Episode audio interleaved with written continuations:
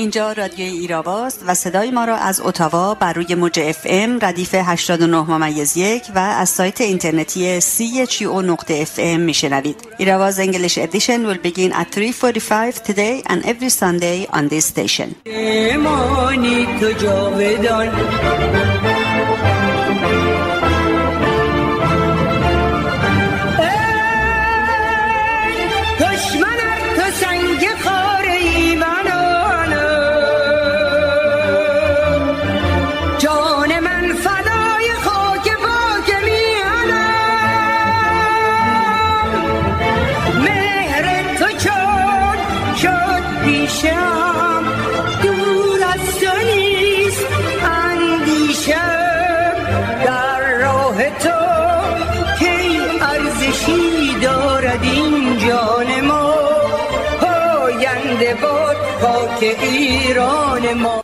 بخوان بخوان تو سرود رسای آزادی.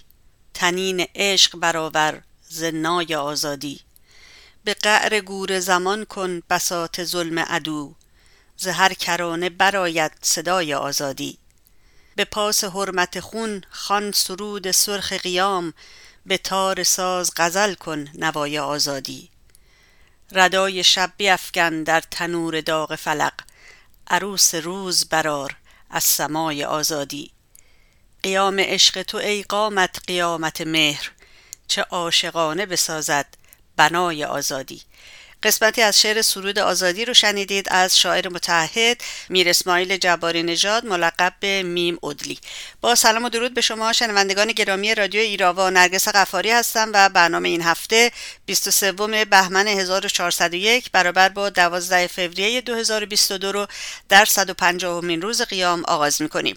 پس از نگاهی به مهمترین رویدادهای هفته گفتگوی رادیو ایراوا رو با آقای اسماعیل محدث خواهید شنید و با بخش انگلیسی برنامه این هفته به پایان می‌رسه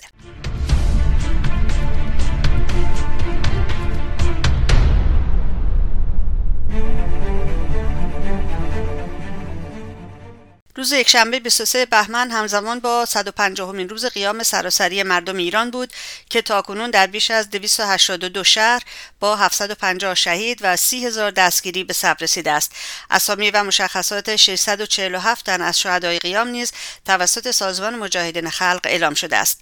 به دنبال قطنامه شماره 100 کنگره آمریکا که با امضای 166 تن از نمایندگان مردم آمریکا که قرار است برای تصویب به کنگره ارائه شود خبرگزاری حکومتی فارس 22 بهمن از قول رئیسی نوشت باعث شگفتی و تعجب است که دیروز کنگره آمریکا میآید مجاهدین را میدان می‌دهد به اونها توجه می کند این باعث ننگ آمریکایی است امیر عبداللهیان وزیر خارجه رئیسی نیز گفت قطعنامه بیارزش کنگره آمریکا در حمایت از مجاهدین بار دیگر اثبات کرد که آنها به دنبال استفاده ابزاری از تروریسم هستند. روز چهارشنبه 8 فوریه در کنفرانس مطبوعاتی در کنگره آمریکا نمایندگان تام مکلینتاک گرگ استونسون رندی وبر بیل جانسن نیل دان کوین کایلی جو ویلسون و شیلا جکسون لی قطعنامه دو حزبی کنگره در حمایت از قیام مردم ایران برای جمهوری دموکراتیک و غیر اتمی مبتنی بر جدایی دین از دولت را اعلام کردند. خانم مریم رجوی که به صورت آنلاین به این کنفرانس وصل شده بود از ابتکار عمل نمایندگان کنگره از هر دو حزب جمهوری خواه و دموکرات برای ارائه قطعنامه حمایت از مردم ایران برای یک جمهوری دموکراتیک تقدیر کرد. این کنفرانس از جمله توسط واشنگتن اگزامینر نیوز وایر اندپندنت انگلستان عرب نیوز، العربیه و فاکس نیوز انعکاس پیدا کرده است. لازم به ذکر است که رسانه های فارسی زبان خارجی در حال این خبر را منتشر کردند که اسم مجاهدین و مریم رجوی و حتی کلمه جمهوری را در گزارشات خود سانسور کرده بودند. در خبر دیگر کنفرانس دوستان ایران آزاد در محل پارلمان نروژ با حضور و سخنرانی نایب رئیس پارلمان و شماری از نمایندگان برگزار شد. سروناز چیدساز مسئول کمیته زنان شورای ملی مقاومت، پرویز خزایی نماینده شورا در کشورهای نوردی و مریم رجوی رئیس جمهور برگزیده شورا در این جلسه شرکت داشته و سخنرانی کردند. استران استیونسون نیز کتاب خود که درباره یک قرن مبارزه مردم ایران با دو دیکتاتوریست را معرفی کرد. در مجلس ملی فرانسه نیز یک کنفرانس پارلمانی با حضور اعضای مجلس ملی فرانسه و شخصیت های سیاسی برای استمرار قیام برای جمهوری دموکراتیک در ایران برگزار شد. نمایندگان مجلس ملی فرانسه به این نکته اشاره کردند که ما در ایران شاهد یک انقلاب هستیم و تاکید کردند که برای پیروزی یک مسیر بیشتر وجود ندارد و آن برنامه ده ماده‌ای پرزیدنت مریم رجوی است که خواهان جدایی دین از دولت برابری زن و مرد که نماد دموکراسی می‌باشند است. در جریان سخنرانی ابراهیم رئیسی در تهران در سالگرد انقلاب 57 دو کانون شورشی با شلیک دوازده خمپاره صوتی از دو سمت در میدان آزادی سخنان رئیسی را به مدت 15 ثانیه قطع کردند. همچنین سخنان رئیسی که از تلویزیون رژیم به طور مستقیم پخش می‌شد حک شده و شعار مرگ بر خامنه ای شنیده شد. تظاهرات روز شنبه 22 بهمن که قرار بود در پاریس برگزار شود به دلیل اینکه مردم فرانسه تظاهرات بزرگی را برگزار خواهند کرد به روز یک شنبه و به دعوت مقاومت ایران به مناسبت سالگرد انقلاب ضد سلطنتی 57 موکول شده. به دلیل اینکه این برنامه روز شنبه ضبط شده اخبار این تظاهرات در دست نیست. هفته آینده به این موضوع خواهیم پرداخت. همچنین روز شنبه تجمعات ایرانیان در کشورهای مختلف از جمله استرالیا، نیوزلند، فرانسه، کره جنوبی، ترکیه، هلند، دانمارک، قبرس، ژاپن، آلمان، سوئد، آمریکا و کانادا مانند هر سال در سالگرد انقلاب ضد سلطنتی 57 برگزار شد. عفو بینالملل روز 9 فوریه برابر با 20 بهمن اعلام کرد شعیب میر بلوچزهی ریگی که توسط مقامات رژیم ایران برای اعترافات اجباری تحت شکنجه و سایر بدرفتاری ها قرار گرفته در خطر اعدام قرار دارد. این سازمان افزود باید محکومیت ناعادلانه و حکم اعدام او را که پس از یک محاکمه به شدت ناعادلانه صادر شده لغو شود. کانونهای شورشی در تهران، تبریز، خرمشهر، شاهرود، خرم‌آباد، مشکینشهر و شهریار در روز 22 بهمن سالگرد انقلاب ضد سلطنتی 57 با شعار مرگ بر خامنه ای درود بر رجوی خلق جهان بداند مسعود رهبر ماست دموکراسی آزادی با مریم رجوی و در تبریز نه شاهچی هم نه شیخچی ملتچی هم ملتچی راهپیمایی کردند. یکی از کانونهای شورشی در تهران و در سالگرد 19 بهمن که به آشورای مجاهدین معروف است اقدام به برگزاری صبحگاه کردند.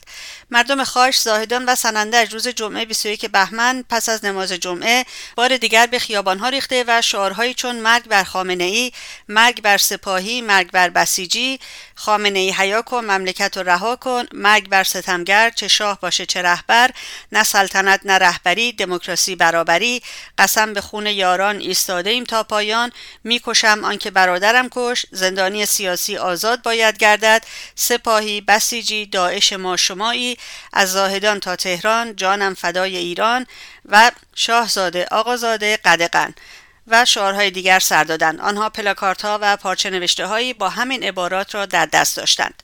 چند خبر از سایت کمیسیون زنان شورای ملی مقاومت ایران. سایت حکومتی بهار نیوز 20 بهمن خبر داد که مریم مسادات آروین از وکلای رسمی دادگستری سیرجان و دانشجوی دوره دکترا پس از آزادی از زندان جان باخت.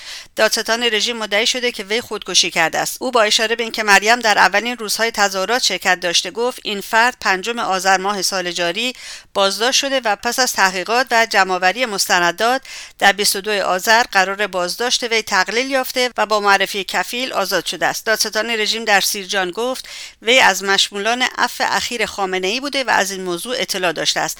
خانم طیبه نظری که در دبیرستانهای سیرجان ادبیات تدریس می کند نیز پس از پیگیری وضعیت دخترش بازداشت شد. ندا فراگری از بازداشت شدگان قیام سراسری 1401 توسط دادگاه انقلاب رژیم در آمل به دو سال حبس تعزیری و پرداخت جزای نقدی محکوم شده است. اتهام ندا سردادن شعار مرگ بر دیکتاتور در جریان مراسم چهلم غزاله چلاوی از مصادیق اتهام توهین به رهبری عنوان شده است. به علاوه قاضی صادر کننده حکم برخی دیگر از شعارهای سرداده شده توسط خانم فراگری را منطبق با عنوان اتهامی تبلیغ علیه نظام و آنجایی که شرکت ندا فراگری و سایر اعتراض کنندگان بدون حضور رهبر و لیدر عنوان شده تحت عنوان تبانی زنجیره ای دانسته است. فرشته حسینی 38 ساله و اهل بوکان در تاریخ 20 شهریور پس از 18 روز بازداشت با تودیع وسیقه 100 میلیون تومانی تا پایان مراحل دادرسی آزاد شد. خانم حسینی طی دوره بازداشت و بازجویی از حقوق ابتدایی خود که دسترسی به وکیل و ملاقات با خانواده محروم بوده است.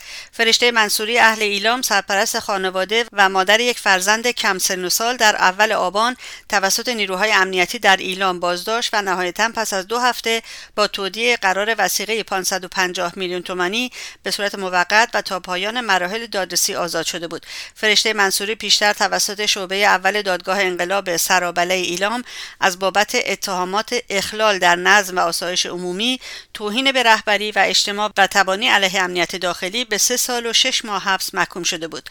سوما و سروه محمدی همچنان در بند و زندان به سر می‌برند. این دو خواهر فعال اهل سنندج عضو انجمن فرهنگی و اجتماعی نوژین روزانه برای بازجویی به بازداشتگاه اداره اطلاعات سنندج منتقل شده و شامگاه نیز به کانون اصلاح و تربیت سنندج بازگردانده می‌شوند.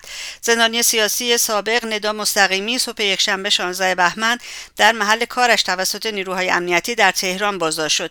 باران محبی 18 ساله و اهل بروجه روز یکشنبه دو بهمن در حالی که همراه با خانواده خود در مسیر خروج از خوابگاه دانشگاه فنی سنندج بود بازداشت کردید. در پیگیری که توسط خانوادهش انجام شده هیچ مرجعی خبر دقیقی از وضعیت و محل نگهداری باران محبی در اختیار آنها قرار نداده است.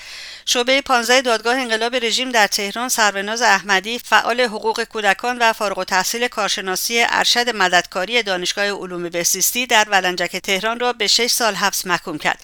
دادگاه انقلاب شعبه یک اصفهان ندا محسنی 35 ساله جامعه شناس و ایرانگرد ساکن اصفهان را به هشت سال زندان، دو سال ممنوعیت خروج از کشور و شرکت در دوره مدیریت رفتار و پیشگیری از وقوع جرم دادگستری اصفهان محکوم کرد. زهرا تیموری فارغ التحصیل دانشگاه تهران در رشته روانشناسی پس از تحمل چهار ماه حبس و دریافت 74 ضرب شلاق با پابند به حبس خانگی رفت تا باقی حبس یک سال خود را در خانه و اطراف آن به شعاع 500 متر بگذراند. زهرا تیموری در دادگاه بدوی شعبه 105 دادگاه کیفری شهریار استان تهران به اتهام اخلال در نظم عمومی به یک سال حبس تعزیری و 74 ضرب شلاق محکوم شده بود و در حکم وی تودیع قرار وسیقه و هر نوع تبدیل به جزای نقدی را برای زهرا تیموری رد کردند.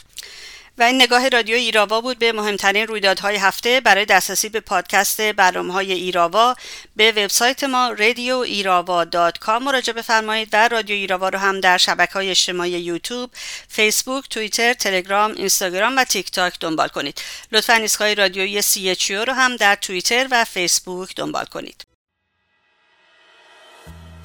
روزای بوسه خون بر خیابونا روزای یک دلی ها دادن جونا. مسافه چشم خیس و گاز اشکاور. میونه گله و سینه. نبردی نابرابرتر. حجوم گارد و خشم کوچه تبدار سفیر آمبولانسا قرش رکبار روزای مشت خالی شوق ناباور. روزای تن سپر کردن. برای زخم همسنگر. نمرده یاد بهمن ما همون خلقی همون میهن. برای کردن هنوزم بهمن بهمن. هنوزم رنگ میدونا به رنگ سرخ کینه. هنوزم خون داغ نوجوونا رو زمینه. هنوزم وقت کوکتل ساختن و سنگر تو کوچه است. هنوزم اسم دانشگاه تهران آتشینه. نمارده خلقی همون میهن برای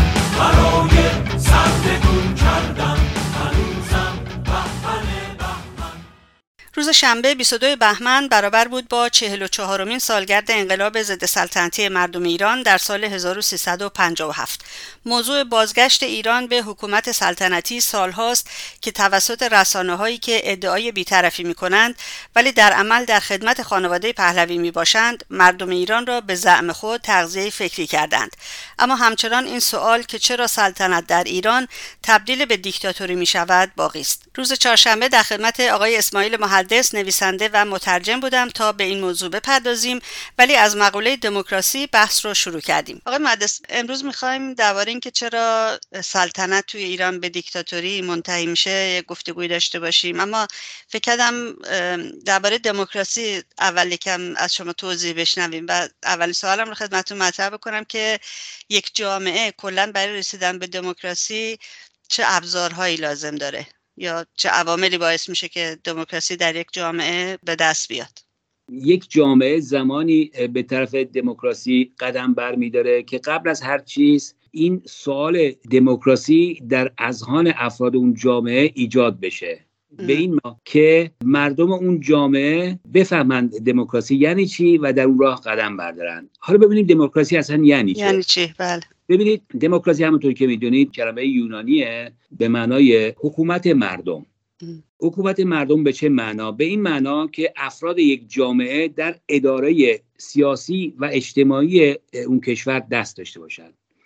به طور مثال اگر ما جنبش دموکراسی خواهی در ایران رو بخوایم دنبال بکنیم جدی ترین زمانی که این موضوع مطرح شد زمان انقلاب مشروطه و قبل از اون در جریان جنبش تنباکو بود. زمانی که ناصر شاه تولید و فروش و صادرات تنباکو رو کلا در اختیار انگلیسی ها قرار داد از اونجایی که تنباکو موضوعی بود که بخش بزرگی از مردم ایران رو در بر می گرفت یعنی مردم یا کشت می‌کردن یا فروش می‌کردن یا مصرف می‌کردن. بنابراین حداقل این موضوع به 25 درصد از مردم ایران در اون زمان رونا تاثیر میذاشت. پس بنابراین مردم اعتراض کردند اعتراض کردن و با جریاناتی که الان نمی‌خوایم اینجا ازش یاد بکنیم ناصر شاه مجبور شد که اون امتیاز رو لغو بکنه و مردم ایران برای اولین بار در انتهای قرن 19 هم فهمیدن که می‌تونند با مشارکت در امور سیاسی کشورشون نظر قدر قدرتی شاه و عوض بکنند و موضوع رو به نفع خودشون برگردونند. همین جهش باعث شد که کشور به طرف انقلاب مشروطه قدم برداره و در اوایل قرن بیستم ایران دارای قانون اساسی بود و دارای پارلمان شد که با توجه به زمان و مکان یک امر بسیار بسیار جالبیه.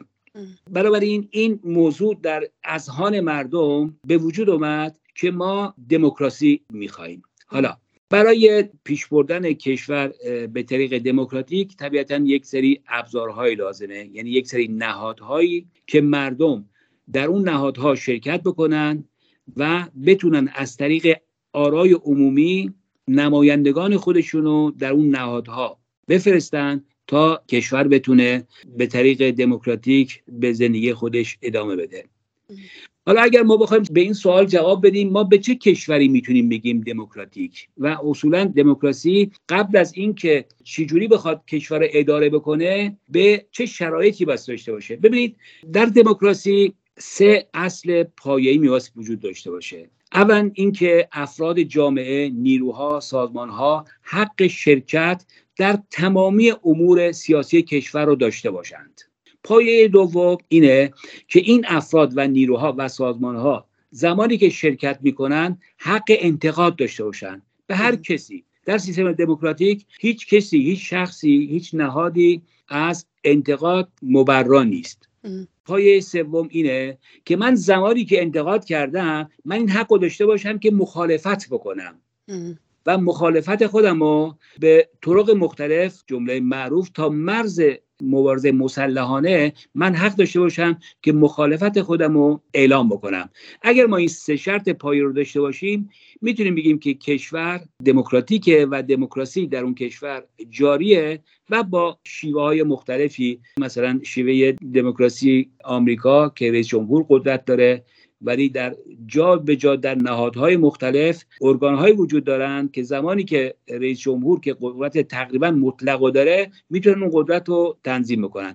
یا مثل فرانسه که قدرت بین پارلمان و نخست وزیر و رئیس جمهور تغییر می‌کنه یا مثل مثلا ایتالیا که عمدتا مرکز سکر قدرت در پارلمانه. خب با توجه به این توضیحاتی که دادید نمی‌دونم الان وقتش هست این سوال بپرسم که آیا ایران آماده رسیدن به دموکراسی هست یا نه؟ بله ببینید دموکراسی عمدتا یک پروسه است. یعنی اینکه زمانی که یک کشور قدم اول و اساسی رو می‌ذاره و وارد پروسه دموکراسی میشه این به این معنا نیستش که تمامی نهادها تمامی افراد اون جامعه دموکرات شدن و همه چی به طریق دموکراتیک حل میشه. دموکراتیک یک پروسه است. دموکراتیک یعنی اینکه قبل از هر چیزی افراد جامعه یاد بگیرن دموکراسی چیه و دموکرات بشن. اما تا زمانی که ما قدم در راه دموکراسی نذاریم یعنی تا زمانی که سیستم ما دموکراتیک نشه خب ما دموکراسی رو یاد نمی‌گیریم. حالا سوال اینه آیا ایران آماده رسیدن به دموکراسی هست؟ من فکر می‌کنم که حداقل از 100 سال اینطوره. کما اینکه گفتم بعد از جنبش تنباکو مردم ایران فهمیدن که میبایست برای گرفتن حق خودشون ببینید دموکراسی موضوع انتظایی نیست. چرا جنبش تنباکو به انقلاب مشروطه منجر شد؟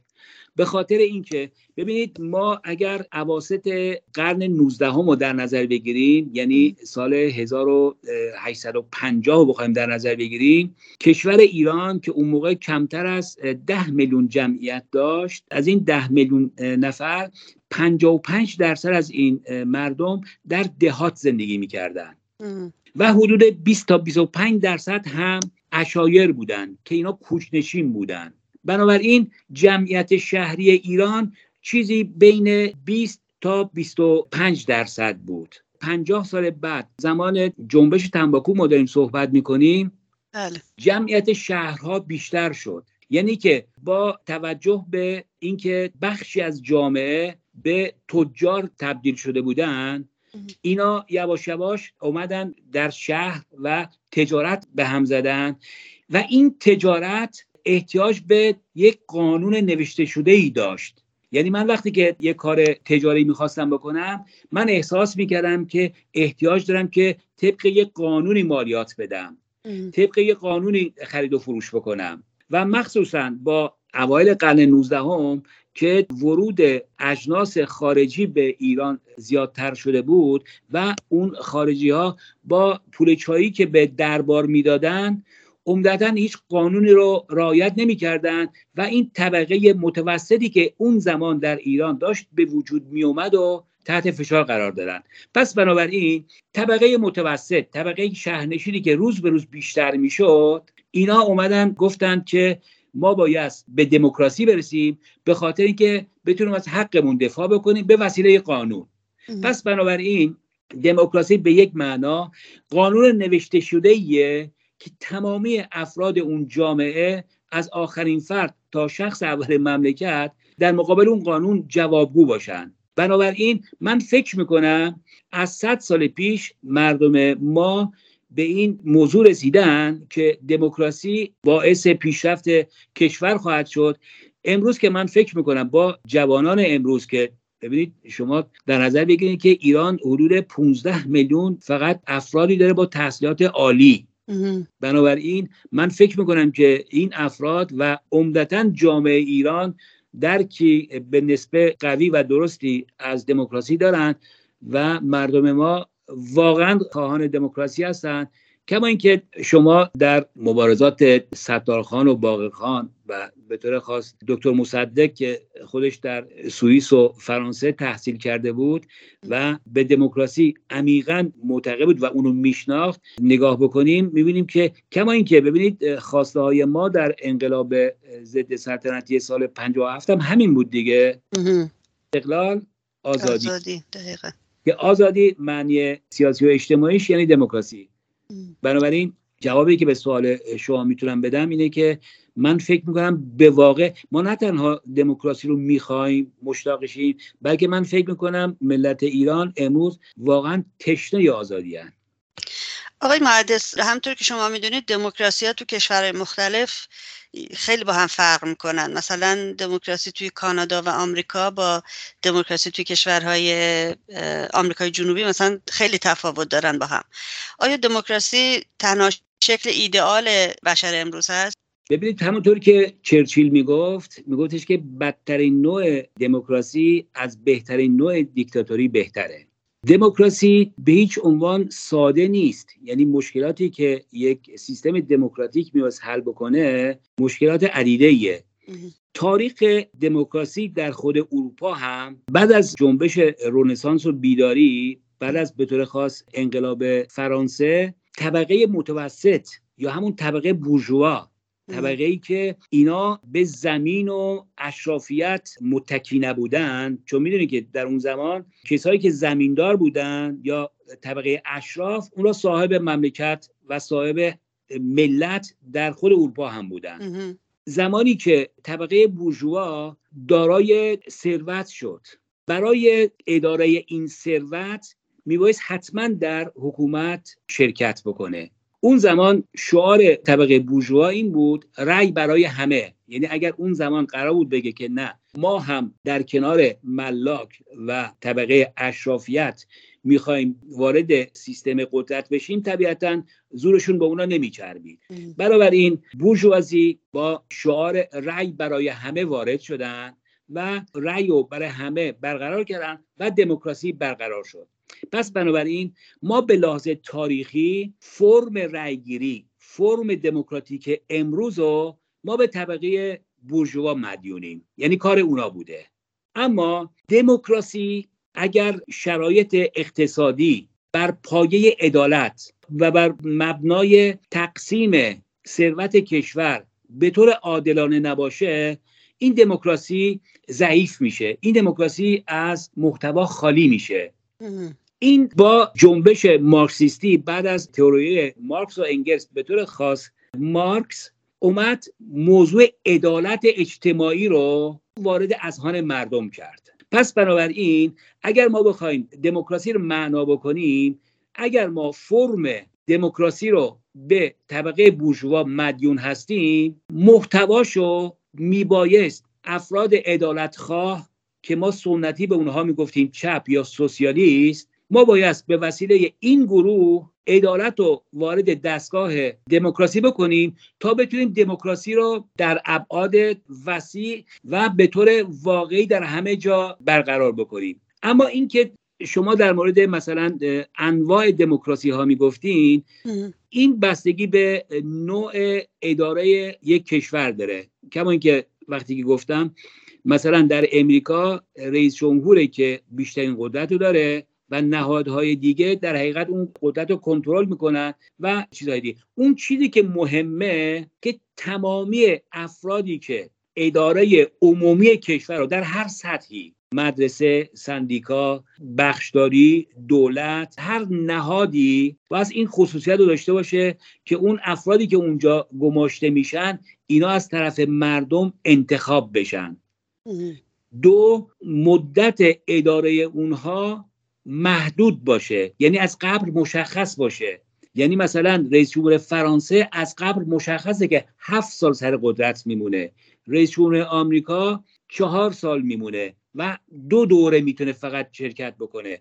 در حالی که مثلا در کشور غیر دموکراتیک مثلا مثل ایران ولایت فقیه ابد و ده می‌تونه اونجا بمونه. یا مثلا سیستمایی که مثل سوریه که به حساب جمهوریه اما در اساس دیکتاتوریه رئیس جمهور اونجا با بامبولایی که در میارن رئیس جمهور مادام العمره. بنابراین در این کشور دموکراتیک سیستم ایدئال ما نداریم. اما ظرفی وجود داره که مردم با شرکت خودشون نیروهای سیاسی و سازمانهای مختلف با نقشی که ایفا می‌کنن این سیستم رو به طرف ایدئال ببرن. باز دوباره تکرار می‌کنم این به طرف یک سیستم ایدئال بردن امروزه با عدالت اجتماعی برقرار میشه. بنابراین اون چیزی که چپ و از راست امروز ما می‌تونیم بگیم که مجزا می‌کنه چپ میواست این ایدئال و این رویا رو داشته باشه که با تقسیم عادلانه ثروت بتونه مردم در شرایطی قرار بده مردم جامعه رو که اینا بتونن در امور کشورشون به طور فعال شرکت بکنن. آقای مهندس من چند وقت پیش داشتم با یه نفر صحبت می‌کردم تو ایران. این دوستم تو ایران هست و می‌گفت که حتی اگر حکومت آخوندها سرنگون بشه باز هم همین مشکلاتی که الان مردم دارن خواهد بود. یعنی رشوه دادن همجور ادامه پیدا خواهد کرد. چاپلوسی همجور ادامه پیدا خواهد کرد و رئیس جمهور هم میشینه و دیگه از جاش تکون نمی‌خوره. مادام العمر میشه همجور که شما اشاره کردید. نظرتون چیه؟ با توجه به اینکه گفتید ایران آماده رسیدن به دموکراسی هست این برداشت غلطه یا درسته؟ ببینید ایران آماده دموکراسی هست. از فردای روزی که سیستم ایران قدم در راه سیستم دموکراتیک بذاره معناش این نیستش که ما تمامی مردم ایران تمامی سیاستمداران تمامی فعالین سیاسی دموکراتیک شدن. و دموکراسی به این معنا نیستش که در اون کشور فساد دزدی یا تخلف های کوچک و بزرگ سیاسی وجود نداشته باشه. دموکراسی یعنی این که ابزاری رو ایجاد می‌کنه در سیستم دموکراتیک که من می‌تونم فرد فاسد رو محاخذه بکنم. اون فرد فاسد رو محاکمه بکنم و به زندان بیاندازم اون چیزی که خیلی مهمه ببینید در سیستم دیکتاتوری نهایتا یک نفره که تصمیم می‌گیره چی بشه چی نشه چی کاری بکنیم چه کاری نکنیم. اما در سیستم دموکراتیک تمامی آهاد جامعه مسئولن. ببینید امروز اگر ما بخوایم مثلا مسئول مکافاتی که در ایران مسئول فقری که در ایران برقرار رو ما بخوایم در نظر بگیریم مسئولش یک نفره. زمان مثلا خود حکومت سلطنتی هم اون وضعیتی که ما در ایران داشتیم مسئولش یک نفر بود. پس بنابراین ما در سیستم دیکتاتوری وقتی می‌خوایم نگاه بکنیم مسئولیت بر عهده چه کیسی هست به بالا نگاه می‌کنیم. در حالی که در سیستم دموکراتیک ما به جامعه نگاه می‌کنیم. یعنی اگر امروز در یک کشور دموکراتیک اوضاع مناسب نیست فساد زیاده تک تک آهاد اون جامعه مسئولن چون ببینید نخست وزیر کانادا رو مردم کانادا بهش رأی دادن. ببینید در سیستم دموکراتیک سرنگون کردن یک دولت خیلی ساده است. بله. فقط کافیه که شما در روز رأیگیری به اون دولت رأی ندید پس این من فکر می‌کنم که ما نباید فکر بکنیم که یک سیستم دموکراتیک هیچ عیبی نداره. ما باید این مسئله رو بفهمیم که راهکارهای قانونی در سیستم دموکراتیک وجود داره و آهاد جامعه و نهادها و کما اینکه سیستم دموکراتیک بر سه قوه اجرا میشه. قوه مقننه یعنی قانونگذار قوه قضاییه یعنی کسی که مثلا به فساد و این حرفا می‌پردازه و قوه اجراییه. یعنی دولتی که امور اجرایی کشور رو در نظر می‌گیره. و این امر بسیار بسیار پایه‌ایه که این سه قوه از هم جدا هستند. در حالی که مثلا امروز ما می‌فهمیم می‌دونیم می‌بینیم که سیستم قضایی در ایران به شدت مثلا به یک شخص مربوطه. در حالی که سیستم قضایی کشورهای دموکراتیک بالاترین شخص اون کشور رو به راحتی می‌تونه مورد محاقزه قرار بده و محاکمش بکنه. یه چیز دیگه هم که هست آقای محدث تو کشورهای دموکراتیک از کلمه مسئول بیشتر استفاده می‌کنن تا رئیس. یعنی سمتی که داره مسئولیت داره در قبالش. اگر دست از پا خطا بکنه مورد حسابرسی قرار می‌گیره یا به زندان میفته حتی در نهایت. درست میگم؟ بله ببینید تمام افراد یک جامعه دموکراتیک در مقابل قانون مسئولیت دارن. یعنی اگر من کاری بکنم خلاف قانون باشه نخست وزیر باشم یا یک فرد معمولی باشم میست در مقابل قانون و در دادگاه مؤاخذه بشم و جواب بدم و از خودم دفاع بکنم. اما کسایی که در مسند کار عمومی کار اداره کشور میشینن اونا یک مسئولیت دیگه هم دارن. اونا علاوه بر جوابگویی عمومی به قانون در مقابل کسایی که بهش رأی دادن و نماینده خودشون این فرد رو انتخاب کردن میاست به اونها هم به طور مرتب جواب بده. کما اینکه مثلا در زبان آمیانه به نماینده مردم در ایران به زبان فارسی ما وکیل هم میگیم. درسته. این که طبیعتا اینطور نیستش که 80 میلیون ایرانی اینا بشن قانونگذار. این 80 میلیون ایرانی با مکانیزم های مختلف نمایندگاه خودشون رو انتخاب می‌کنن که ما به این نماینده ها وکیل هم می‌تونیم بگیم که اینها با برنامه از قبل اعلام شده. یعنی من وقتی به کسی رأی میدم اون فرد به من گفته که چیکار می‌خواد بکنه چه برنامه ای داره و من برای مدت زمان مشخص و تعیین شده به اون فرد رأی میدم. بنابراین اون فرد در حقیقت خدمتگزار من رأی دهنده هست. به همین خاطر در مقابل من مسئولیت داره رئیس من نیست. اگر بخوایم کلمه رئیس به کار ببریم رئیس نهادهای دموکراتیک مردم هستند یعنی من رئیس اون وکیل یا اون نماینده هستم و نه برعکس. درسته مثل وکالت رضا پهلوی که نیست دقیقا. آقای محدث من داشتم یک مقاله رو میخوندم. مال خیلی وقت پیشه. درباره تحولات ایران در قرن 19 هم توضیحاتی نوشته بود. خیلی جالب است می‌خواستم از شما سوال کنم که در سال 1760 میلادی که انقلاب صنعتی تو اروپا شروع شد و کشور اروپایی پیشرفته خیلی به سزایی داشتن ایران در چه وضعیتی قرار داشت؟ فکر کنم اون موقع تحت حاکمیت صفویان بودیم درسته؟ عمدتا ایران در سالهای حدود هزار میلادی تا 1300 یکی از درخشانترین دوره هاشو داشت افرادی که من الان به خاطرم میاد مال اون زمان فردوسی ابو علی سینا ابو ریحان بیرونی جالبه که ابو علی سینا که فرد به شدت باهوشی بود اون زمان تو بلخ زندگی می‌کرد و در زمان جوونیش توی یک گروهی رفت آمد می‌کرد که ابو ریحان بیرونی اونجا رفت آمد می‌کرد که البته ابو علی سینا خیلی جوانتر بود. بعد حافظ سعدی و کسای دیگه. یعنی حدود سه قرن این افرادی که میگم من فقط چندشون که الان به خاطر میارم فقط میگم که من کسای دیگه هم بودن. اینا که حتی اون زمان مثلا سلسله غزنوی ها سر کار بود که اونا اصلا ترک بود. اما به خاطر اینکه میفهمیدن که کشور ایران یک کشور با فرنگ بسیار غنی هست اتفاقا خیلی به ادبیات و به روشنفکرای اون زمان می‌رسیدن.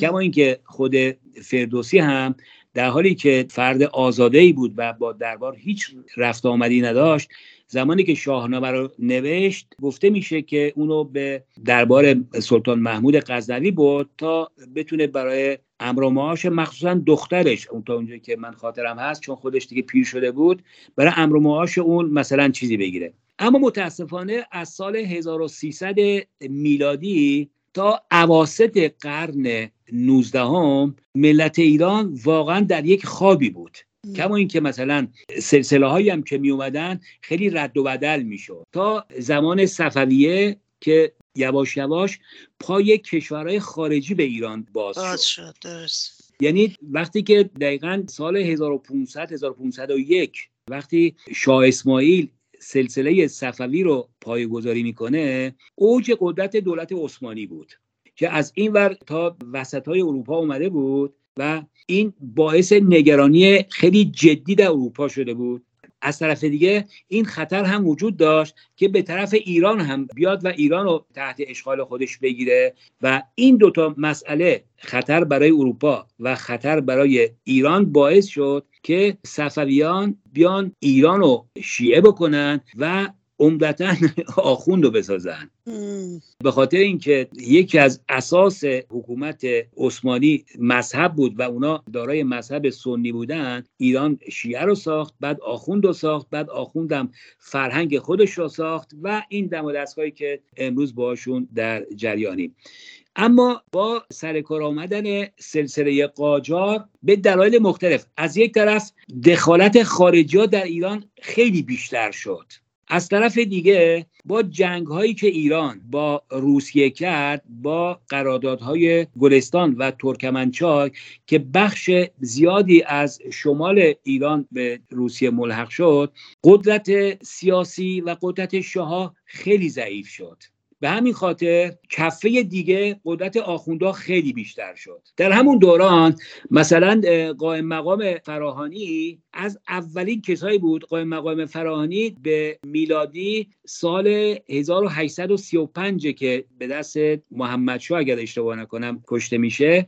اون یک حرفایی می‌زد برای قانونگذاری در کشور برای اینکه حساب کتاب مالی و این حرفا درست بشه به اساس یک دستگاهی باشه. ولی با دخالت انگلیس کشتنش. بعد از قائم مقام فراهانی نوبت به امیر کبیر رسید. امیر کبیر کسی بود که به خاطر درایتش در جنگ های بین برادران ناصرالدین شاه کسی بود که ناصرالدین شاه رو به سلطنت رسوند. و به همین دلیل اولین صدر اعظم یا نخست وزیر ناصرالدین شاه شد و ناصرالدین شاه به اون میگفتش که تو شخص اول مملکت هستی و من به تو اطمینان کامل دارم. هر کاری که تو بکنی پشتیبان تو هستم. اما کاری که امیر کبیر به عنوان یک فرد وطن پرست می‌خواست بکنه به وضعیت ایران برسه. وضعیت ایران یعنی که مثلا فنون رو افتتاح کرد و باز داره به حساب کتاب مملکت رسیدگی می‌کرد و این دست باز دربار رو در ورخرجیار جلوی اینها رو می‌خواست بگیره. دو تا مشکل ایجاد می‌کرد. یکی برای افراد دربار به طور خاص در زمان ناصرالدین شاه. مادر ناصرالدین شاه از اونجایی که ناصرالدین شاه وقتی که شاه شد خیلی جوان بود. اگر اشتباه نکنم 19 یا 20 سالش بود. به همین خاطر به شدت تحت تاثیر مادرش بود. مهد اولیا سردسته کسایی بود که تو دربار مخالفت شدید می‌کردند با امیر کبیر و انگلیس. یعنی انگلیس می‌دید که امیر کبیر داره ایرانو به یک مسیری میندازه که این مسیر به دموکراسی ختم خواهد شد. و طبیعتا همینطور که اطلاع دارین باز دوباره امیر کبیر هم به کاشان تبعید شد و اونجا به وسیله ناصر شاه کشته شد. بنابراین من فکر می‌کنم که ببینید عمده جنبش های دموکراتیکی که ما امروز نتیجهش رو در کشورهای اروپایی می‌بینیم عمده این کش و ها برای برقراری دموکراسی متعلق به عواسط قرن 19 ها یعنی سالهای 1840 تا 50 60 اون زمان ایران جدا از این حرف ها نبود. ببینید ما داریم از ایرانی صحبت کنیم زمانی که آقا محمد خان قاجار تهران رو به عنوان پایتخت انتخاب کرد ببینید بذارید من رو این نوشته بخونم که اشتباه نکنم. حتما خواهش می‌کنم.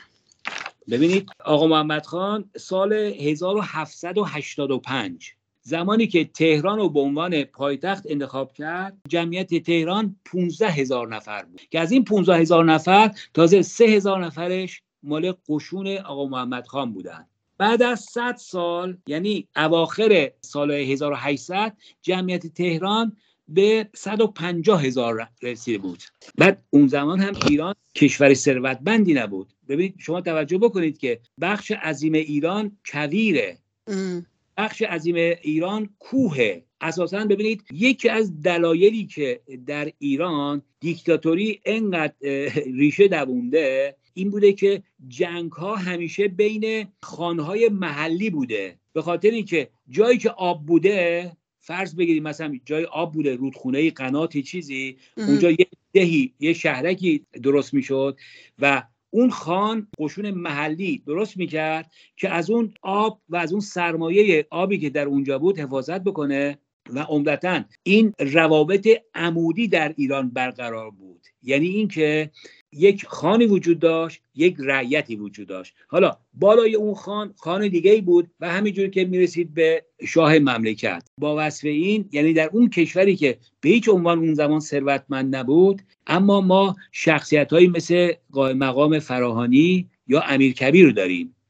بنابراین من فکر می‌کنم که ایران به طور خاص در منطقه خاورمیانه از اونجایی که به حال ما دارای یک تمدن قدیمی و جا افتاده ای هستیم امروز که می‌دونید ایران به طور رسمی قدیمی ترین کشور دنیاست. یعنی ثبت شده ایران بالاترین قدمت رو داره. بعد از ایران با فاصله چند صد سال مثلا مصر وجود داره. بنابراین در جواب شما در سالهای انقلاب صنعتی در ایران اگرچه جنبشی که در ایران وجود داشت خیلی محدود بود اما وجود داشت. یعنی که مردم زمان جنبش تنباکو در پایان قرن 19 1800 مردم چه کسایی که یواش یواش به اروپا رفت آمد می‌کردن چه در اثر تأثیری که از مثلا ترکیه که در جوار اروپا بود می‌گرفتن اینها به کلماتی مثل دادگستری که اون موقع بهش می‌گفتن عدلیه یا مثلا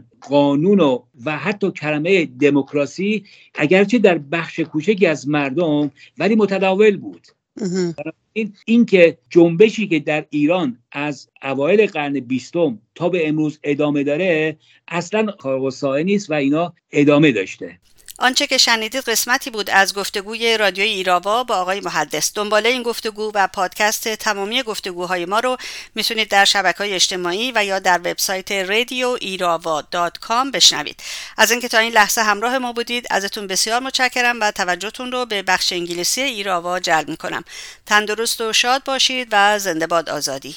Good afternoon. My name is Narjas Ghaffari, and you're listening to Radio Irava on CHUO 89.1 FM and CHUO.FM in Ottawa. Today is February 12, 2023, and 158th day of revolution in Iran.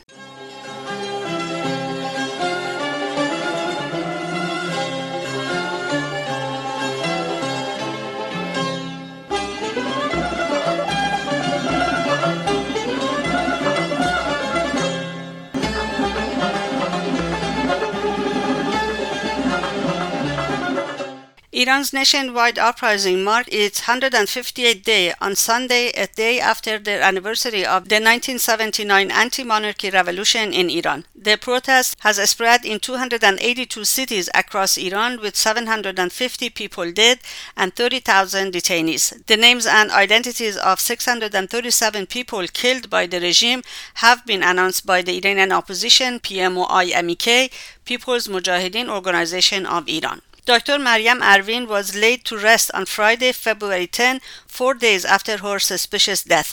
Her funeral was held in Sirjan Kurman province in southern Iran. Maryam Arvin, a lawyer, passed away two months after being released from prison. The Kurman Lawyers Association announced on February 7.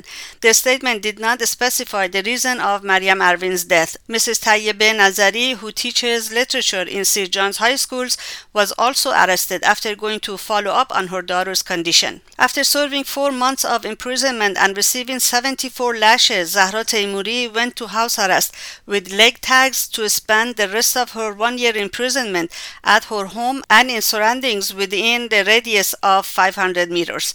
Zahra Teimuri, a graduate of Tehran University, was charged of disturbing public order in Iran. The 15th branch of Tehran Revolutionary Court sentenced Sarvanaz Ahmadi to six years in prison. Sarvanaz is a children's rights activist. She obtained her master's degree in social work from the University of Welfare Sciences in Tehran in Iran. She and her spouse Kamran Fakur, a labor activist, were arrested by security forces in Tehran on November 6, 2022, and detained in Avin prison. Isfahan branch first revolutionary court sentenced Neda Mohseni to eight years in prison and a two-year ban on leaving the country. She is required to participate in the behavior management and crime prevention course provided by Isfahan Justice Department. Neda Mohseni is accused of being a leader of riots and encouraging people to engage in war and killing, but she has denied being a leader and indicated that she had done no more than carry mineral water in her bag. For more news regarding Iran, please visit radioirava.com or go to chuo.fm and follow the links to our website.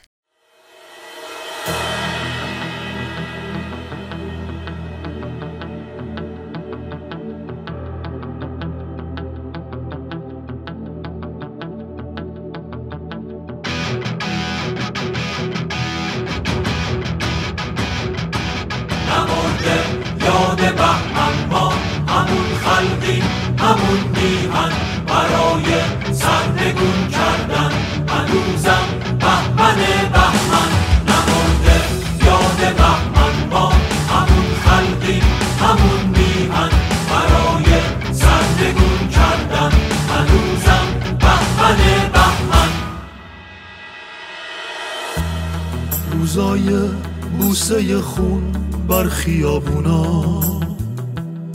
روزای یک دلی ها دادن جونا. مسافه چشم خیس و گاز اشکاور. میونه گله و سینه. نبردی نابرابرتر.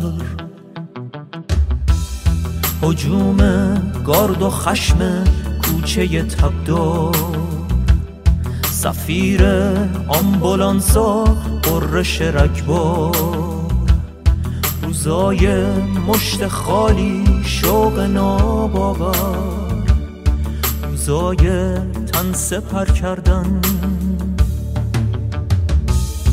برای زخم همسنگر نمرده.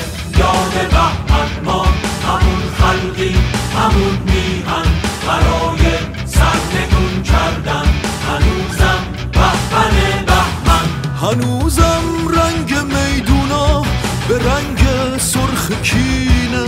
هنوزم خون داغ نوجوونا رو زمینه. هنوزم وقت کوکتل ساختن و سنگر تو کوچه است. هنوزم اسم دانشگاه تهران آتشینه. نمارده یاد بهمن ما همون خلقی همون میهن برای سرنگون کردن.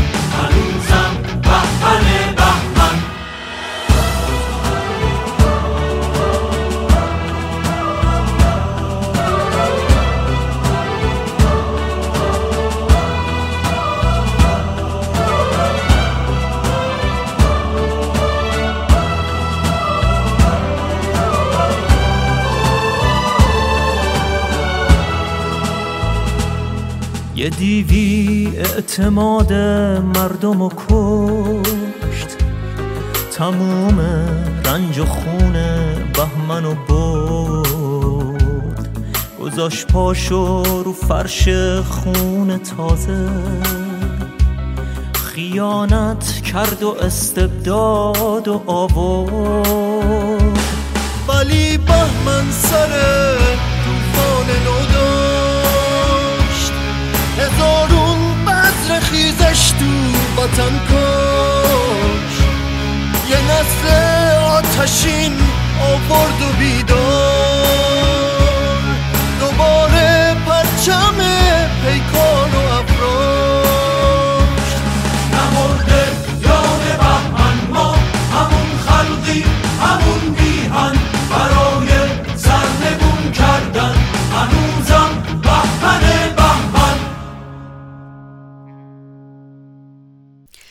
And this is it for this edition of Radio Irava on this February 12th. Thank you very much for being with us. Tune into Radio Irava next Sunday at 3 p.m. our local time right here on chuo.fm or chuo 89.1 FM. Till then, goodbye and bedrood, and as always, long live freedom.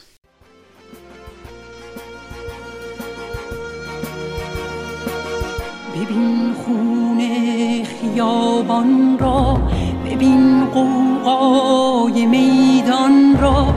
زمین و آسمان یخزد نمی‌بینی زمستان را. نمی‌بینی زمستان را.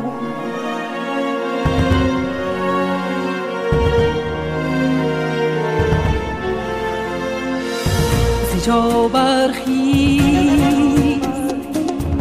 زجا برخیز زمان آبستن توفان ویرانی زجا برخیز که امیدم به آن فردای نورانی زجا برخیز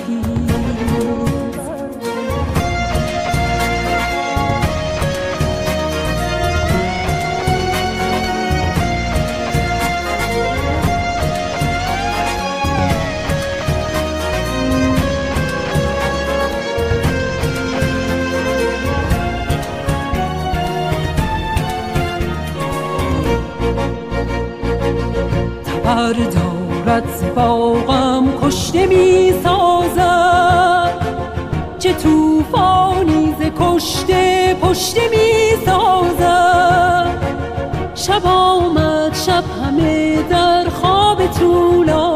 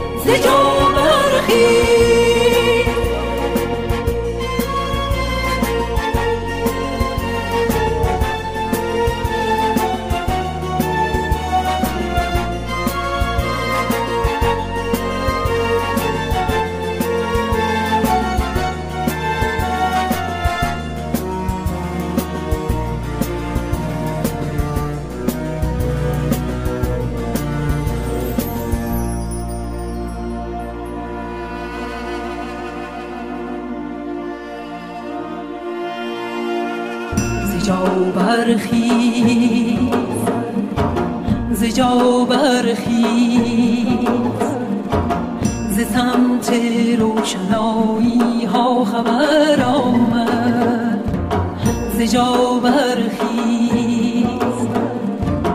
نمان در خواب تاریکت سهر آمد.